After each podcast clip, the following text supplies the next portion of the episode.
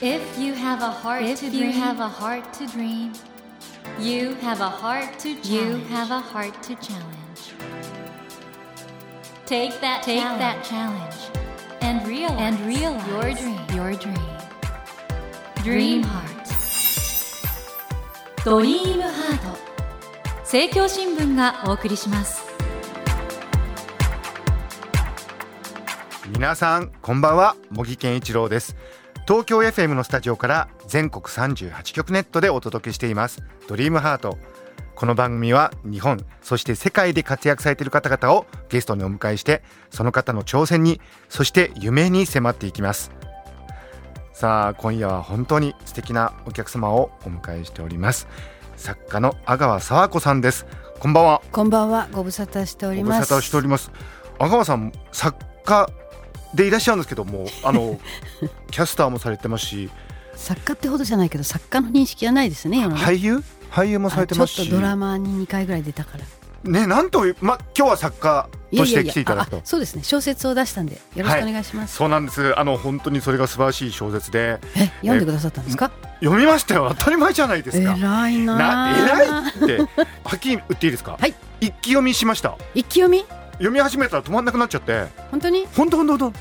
このことこと高校って読んでいいんですかひらがなでこね。とこことこと高校。でいいんですか？一気に読んじゃっていいんですか？ことこと高校あね、これね、あの二つの意味をダブルミーニングにしてるんですけども。え最初にことこと高校ってその高校という主人公の女性の職業がうん。フードコーディネーターではい料理を作るってはいはい。いうことを仕事にしているので、だからなんかこう煮込み料理みたいにことことこう鍋がことはいことっていうのを引っ掛けてことことこうこっていうふうにしたんです。うん。でそれなんだけどもこの小説のテーマは、うん。その高校の母親が認知症になってって、ん。だんだんものを忘れていくという、そのお母さんとの対峙問題っていうか介護問題がもう一つのテーマなんでお母さんの名前をことこにしたんです。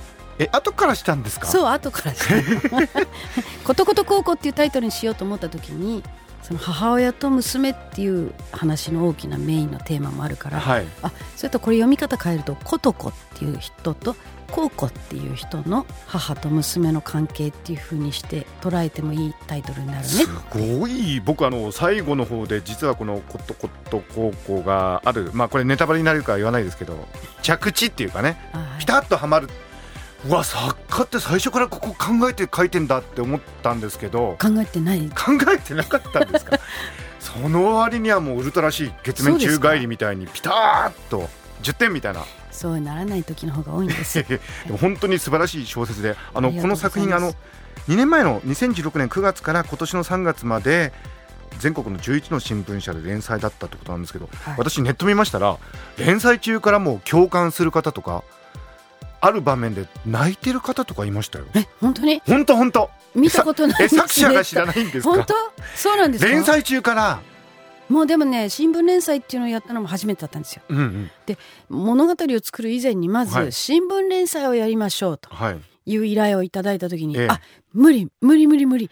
毎まあ日締め切りいですもんね。抱えるって、うん。絶対無理って思ったんですけれども、地方紙だったから、その連載を配信する通信社がいて、その方が担当になってくださったんですけども毎日1話分っていうのうんうんうん書くんじゃなくて、ある程度まとまってはい。1ヶ月分ぐらい、30日分ぐらいを書いてそれで進めていきましょうよっていういわば月刊誌みたいな気持ちになれば少し楽ですよって言われてそういう手法で書いてったからでも本当にお忙しい中ねしかもあの、これ連載とは思えないつながり構成の見事さというかあの書き下ろしかと思いました。褒めるね。いやいや褒めるんじゃなくて。脳を活性化させる天才。違います。あというわけであの、はい。えっ、ともう本題に入っちゃうとね、はい。まあどんどんいっちゃうんで今回角川書店より刊行されました最新の小説です。おそらくベストセラーになると思うんで皆さん早めに読んだ方がいいですよ。ねうまいね。いやいやいえーということで もうもう今日本当やりにくいです。えーということで、えー今夜は作家の阿川佐和子さんをお迎えして最新作「ことこと高校」を中心にお話を伺っていきます。阿川さんどうぞよろしくお願いします。よろしくお願いしますまあ皆さんね阿川さんのことはよくご存知だと思うんですけど改めてあの阿川さんあのプロフィールを恐れ入ります。ご紹介させて先生に紹介していただくとは。はえー、阿川さんは1953年生まれ東京都ですねっきり言いますね、ここの番組。申し訳ないです あの書いてある通り読ませていただいてますいいですよ。はいはい。今だから48歳っていうことなんで？スタジオで見たままあ今だったんだ。違う、スタジオで見たまま。ははいえで、あの、慶應義塾大学をご卒業された後、報道番組のキャスターを務める。この頃僕、確かによく、阿川さん素敵って見てました。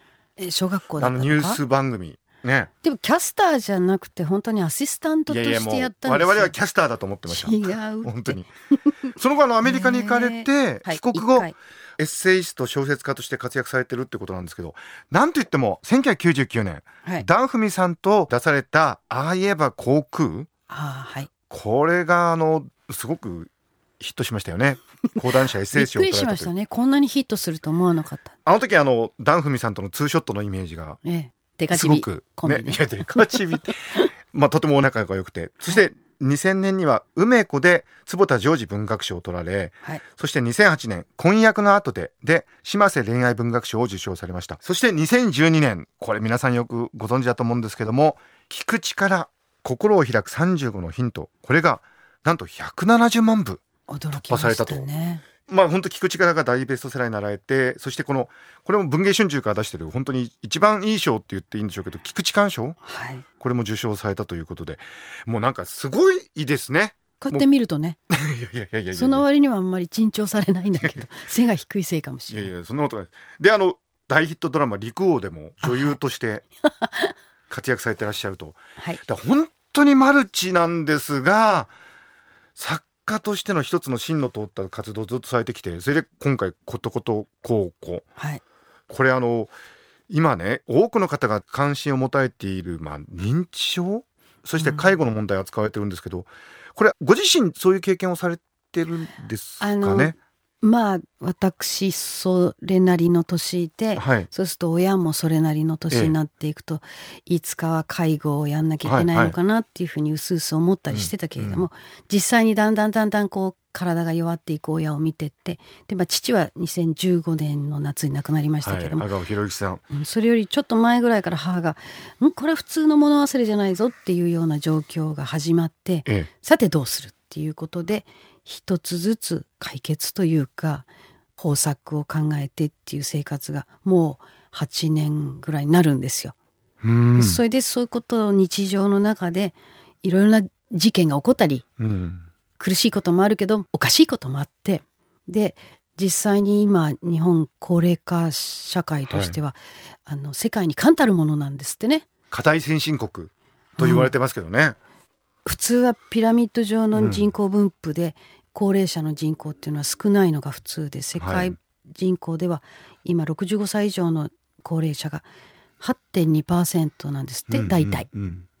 なのに日本は特殊でうん。ピラミッドにはなってなくって65歳以上の高齢者の数は全体の28%なんだって、この間ちょっと聞いて愕然と3分の1がもう65歳以上で。大変なことですよね、うんしかも2年後のオリンピックの時に50歳以上の日本人の女性人口は半分が50歳以上になるの。仰天しちゃうぐらい。だから高齢者ビジネスってすごく盛んだし、うん。実際もう本当に一般の家庭の中でも介護の問題を抱えている人は山のようにいてうん。だからこそ音楽とか映画とかドキュメンタリー映画とか小説も介護ものをすごく増えてきていると思うんですね。はいはい。でその中に私が自分の親のことをちょっと小説に書いてみるっていう手はあるかなと思ったんだけれどもなんか介護のこと考えるとただひたすら暗い。うん。辛い。うん。自分が書いても読んでもうん。辛いっていう風になるのはちょっと嫌だからなんとか明るい介護小説書けないかなって思って、で母が性格が基本的に明るいんです。うんでその母を見てると笑っちゃうことがいっぱいあるんでこういうエピソードをつなげて本質は暗いんだけれども楽しいものも時々あるよっていうことが伝わるような小説を書いてみたいなって思ったのが一つの起因ではありました。あの阿川さんねあまり内容を言うとはいネタバレになっちゃうんですけど、僕、はいこの中ですごいびっくりしたのがなんでしょ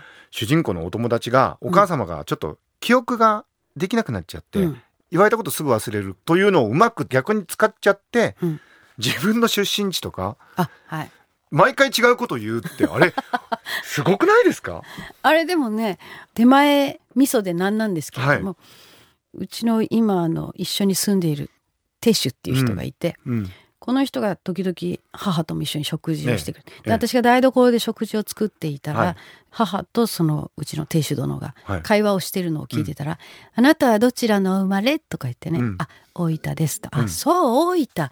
私行ったことないけどもどんなとこ?」って母が聞いて。えおっしゃってるんですね。そしたら亭主殿が「ああのあったかいとこです」って言ったの、そしたらあそうあったかいところ」って言って。で私それ聞いてて「え大分って必ずしもあったかくない。冬結構寒かったり雪降ったりするぞ」と思って「大分ってあったかかったっけ?」って言ったらもう1分後に母が「あなたはどちらのご出身?」って言って「大分です」と「あら大分。大分ってどんなところ?」って言ったら、ううん。ちの亭主殿が「寒いとこです」って言ったのね。それでね答えを変えてったんですよ。あ。そしたら話がこう広がるしあそうだね問われた側もまた同じこと喋らなきゃいけないのかよ、って思っちゃうもんね。イライラすることを解消できるでしょ、うどんどん話変えてっちゃう。うんうんうんうんうん。そうすると自分で物語作ってっちゃったりすると忘れられてもまた新しい話ができるから対応する側も楽になるっていう方いやあれ僕法を見つけて。すごいなと思っちゃって。本当？脳学的にどうなんでしょう？いや素晴らしい。だからあおっしゃったようにあの忘れられちゃうから何回も同じ話をするのが嫌だ辛いっていう方いらっしゃるじゃないですか、はい、この小説みたいに毎回違うこと言っていいんだったらうん、楽しくなってきますよね。楽しくなっちゃうでしょ？うん。すごいと思ったあれ。本当？じゃあもともとは今の旦那様？旦那さんが。発明されたんですか？それをヒントにしてあなるほどこれ使ってみようと思って。うわー僕あのところすごいもう思わず読んでて立ち上がっちゃいましたからえね、ーうわ！ありがとうございます。これはすごい発明だと思って。あというようなことも含めてなんか明るいねこともいろいろ。そうですね、うん。この間も母に食事をこう与えていたら、野菜を食べて「あら美味しい」って。言って、うん。目の前のことはちゃんとこう認識するし、会話もできるんだけども1分後には忘れちゃう状態、で「あら美味しい」って言ってで何が美味しいって言ったの？って言ったら「これ」って言うから「うん。あこの野菜は何だったか覚えてる?」って聞いたら「うーんなんだっけ?」って忘れてるんですよ、うんだからねヒント「お」がつきます、うん。お？なんてなんだっけ？なんて言っていろいろ言って、うん当たんないから「はいオクラ」って言ったら「あなんだオクラ」って言って「あら美味しいわ」って言って、うんまた1分後ぐらいに「これ美味しい」って言ったら「どれが美味しいの?」って言ったら「これ」って言ったら「これは何ですか?」って「うんんなんだっけ?」っていうのうんが3回ぐらい続いたんで、うん本当にどうしてそんなに忘れちゃうの?」って言って私が嫌味を言って「うんこれはオクラでしょ?」って「さっきから3回だよ」うんなんていうふうに言ったの。そしたら母がちょっと拗ねてうん「私だって覚えてることあるもん」って母が言ったんですよ。うんうんそしたら「そうかじゃあ何を覚えてるかな?」って私が聞いたら「うーん」って考えて、うん今何を覚えてるか忘れちゃった。すごいすごい切り返しでしょこれ。本当にだからそういうお人柄とか そういうのはあるんですよね。何なんでしょう。あの、うん。本当に優しい性格だった人が、うんその認知症になってからうん。荒々しい性格になったとか、うん人を疑うようになったっていうケースもあるし全く表変する場合もあるけれども母は本当に幸いにありがたいことに、うん。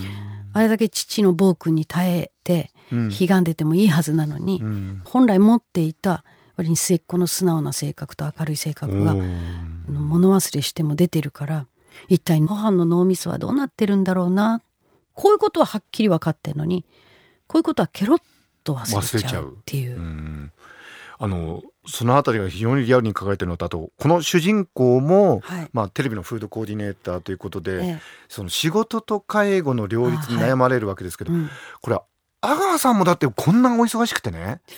お母さんのこといろいろやってらっしゃってやっぱり主人公にそこら辺投影されてる。もちろんそうです。私うん。一人でやったわけじゃないから、うん。私は介護の世界の苦しんでいる人たちの中ではもうもう本当に端っこの楽な生活をしていると思うんですけどもそれでもやっぱり父が入院し母がこういうふうになった時に両方をこう行き来しなきゃいけない。その時に助けてくださった人は山のようにいてうん。だから仕事も続けられたんだけれどもあのその時に気がついたのはやっぱり一人で全部抱えるとうん。そうするとこんなに自分が一生懸命になって仕事も忙しくて肉体的にも疲れているのにありがとうの一言も言ってもらえないとかそれから欠点ばっかりあげつらわれるとか、報われないことの方が多いんですよ。でその時にふっと思ってよしズルしちゃおうと思って、うんうん。例えば母がもうちょっと元気な頃に、うん。ちょっとお昼に来てくれないって。うん。でいやちょっと仕事があってお昼行けないの、うんなんて言って。で夕方行ってもうくたくたって言うと「あらあんた忙しかったのね。今日一日仕事のしすぎよ。大丈夫？少し寝てる?」なんてうん。母に優しく言われると、本当はゴルフに行ってた。ゴルフ？あ行ってだったんですね。ゴルフに行うんうん。って疲れてきて、で約束も夕方になってんだけども、うん。母にズルをして嘘をついてると母は優しくしてると悪いなって思うから母に優しくなれるっていう。うん。だからズルをすると人には優しくなれるし、自分だけが損をしてるって思うとやっぱり優しくなるないですよね力がなくなっちゃうから、だから私は僕はこのお母さんに本当にお世話になったから仕事を辞めてもう精一杯尽くしますみたいな人いるけど、うんうん。それはねやめた方がいい絶対やめた方がいいと思う。何か自分の気分転換になる場所とかズルのできる場所とかあるいは介護っていう場面もあるけれども仕事の場面が辛くなるとうんうん。ちょっとボケたお母さんの前で心が安らぐかもしれないし、うんうんうん。で介護が辛くなると仕事の場面で「君よく頑張った」って言われて嬉しくなる場面とか2つか3つぐらい自分の場面を持っていると。趣味でもいいしなボランティアでもいいし何かをやんなきゃいけない時に全部やめちゃうと思う人多いけど、それはかえって辛くなると私は思います。あのただいま阿川佐和子さんの角川書店が出た最新の小説「ことこと高校」についてお話を伺っています。ありがとうございます。この小説はねもちろん文学として本当に面白くて素晴らしいんですけど一方でその介護についてはい、こういうことがあるんだとかこういう考え方をすればいいこういう行動を取ればいいんだっていうなんかすごく参考になるっていう人が多いと思うんですよね。そうですか？はい。あうんの例えばほらいつどういうタイミングでご家庭じゃなくて、うんうんそのいわゆる施設みたいなところにねええ入っていただくかとかいうこともすごくリアルにその主人公と弟のほら、まあ、ねこれこれはその家々の事情があると思うし、他人が決められることとかうん。マニュアルにすることじゃないと思うんですけれども私はただこの本でもうちの母を見てる時も思ったんだけれども、うん。介護する側の便宜っていうものが優先されることの方が多くてだけど介護される側の気持ちはうん。完全に何にも分かんなくなっちゃってるわけじゃない段階だと、うん。はっきり認識していることもいっぱいある。うん。感情のこととか、だからその時に「はいあなたはもう役に立たない人間になりました。あなたは何にも覚えてないから家事一切やらなくていいです。その代わりこの施設に入ってください。ポンって言って一日ベッドに寝てなさい」って言われたら心は傷つくと思うんですよ。まあそうだよね。できることってまだ残ってて、うん。そういう時には多少その部分で楽しむとか頼りにするとかいうところあるいはうちの母は庭がすごく好きだったんで、うん。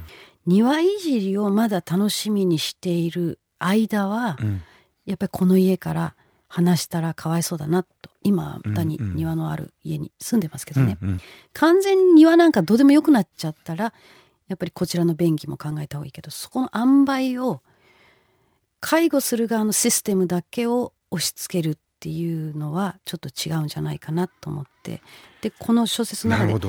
徘徊の場面があってうんうん。母は徘徊してないんですけどもある時にある専門家に徘徊する人間は徘徊するにもちゃんと理由があるんですうん。目的を持って家を出るんですと。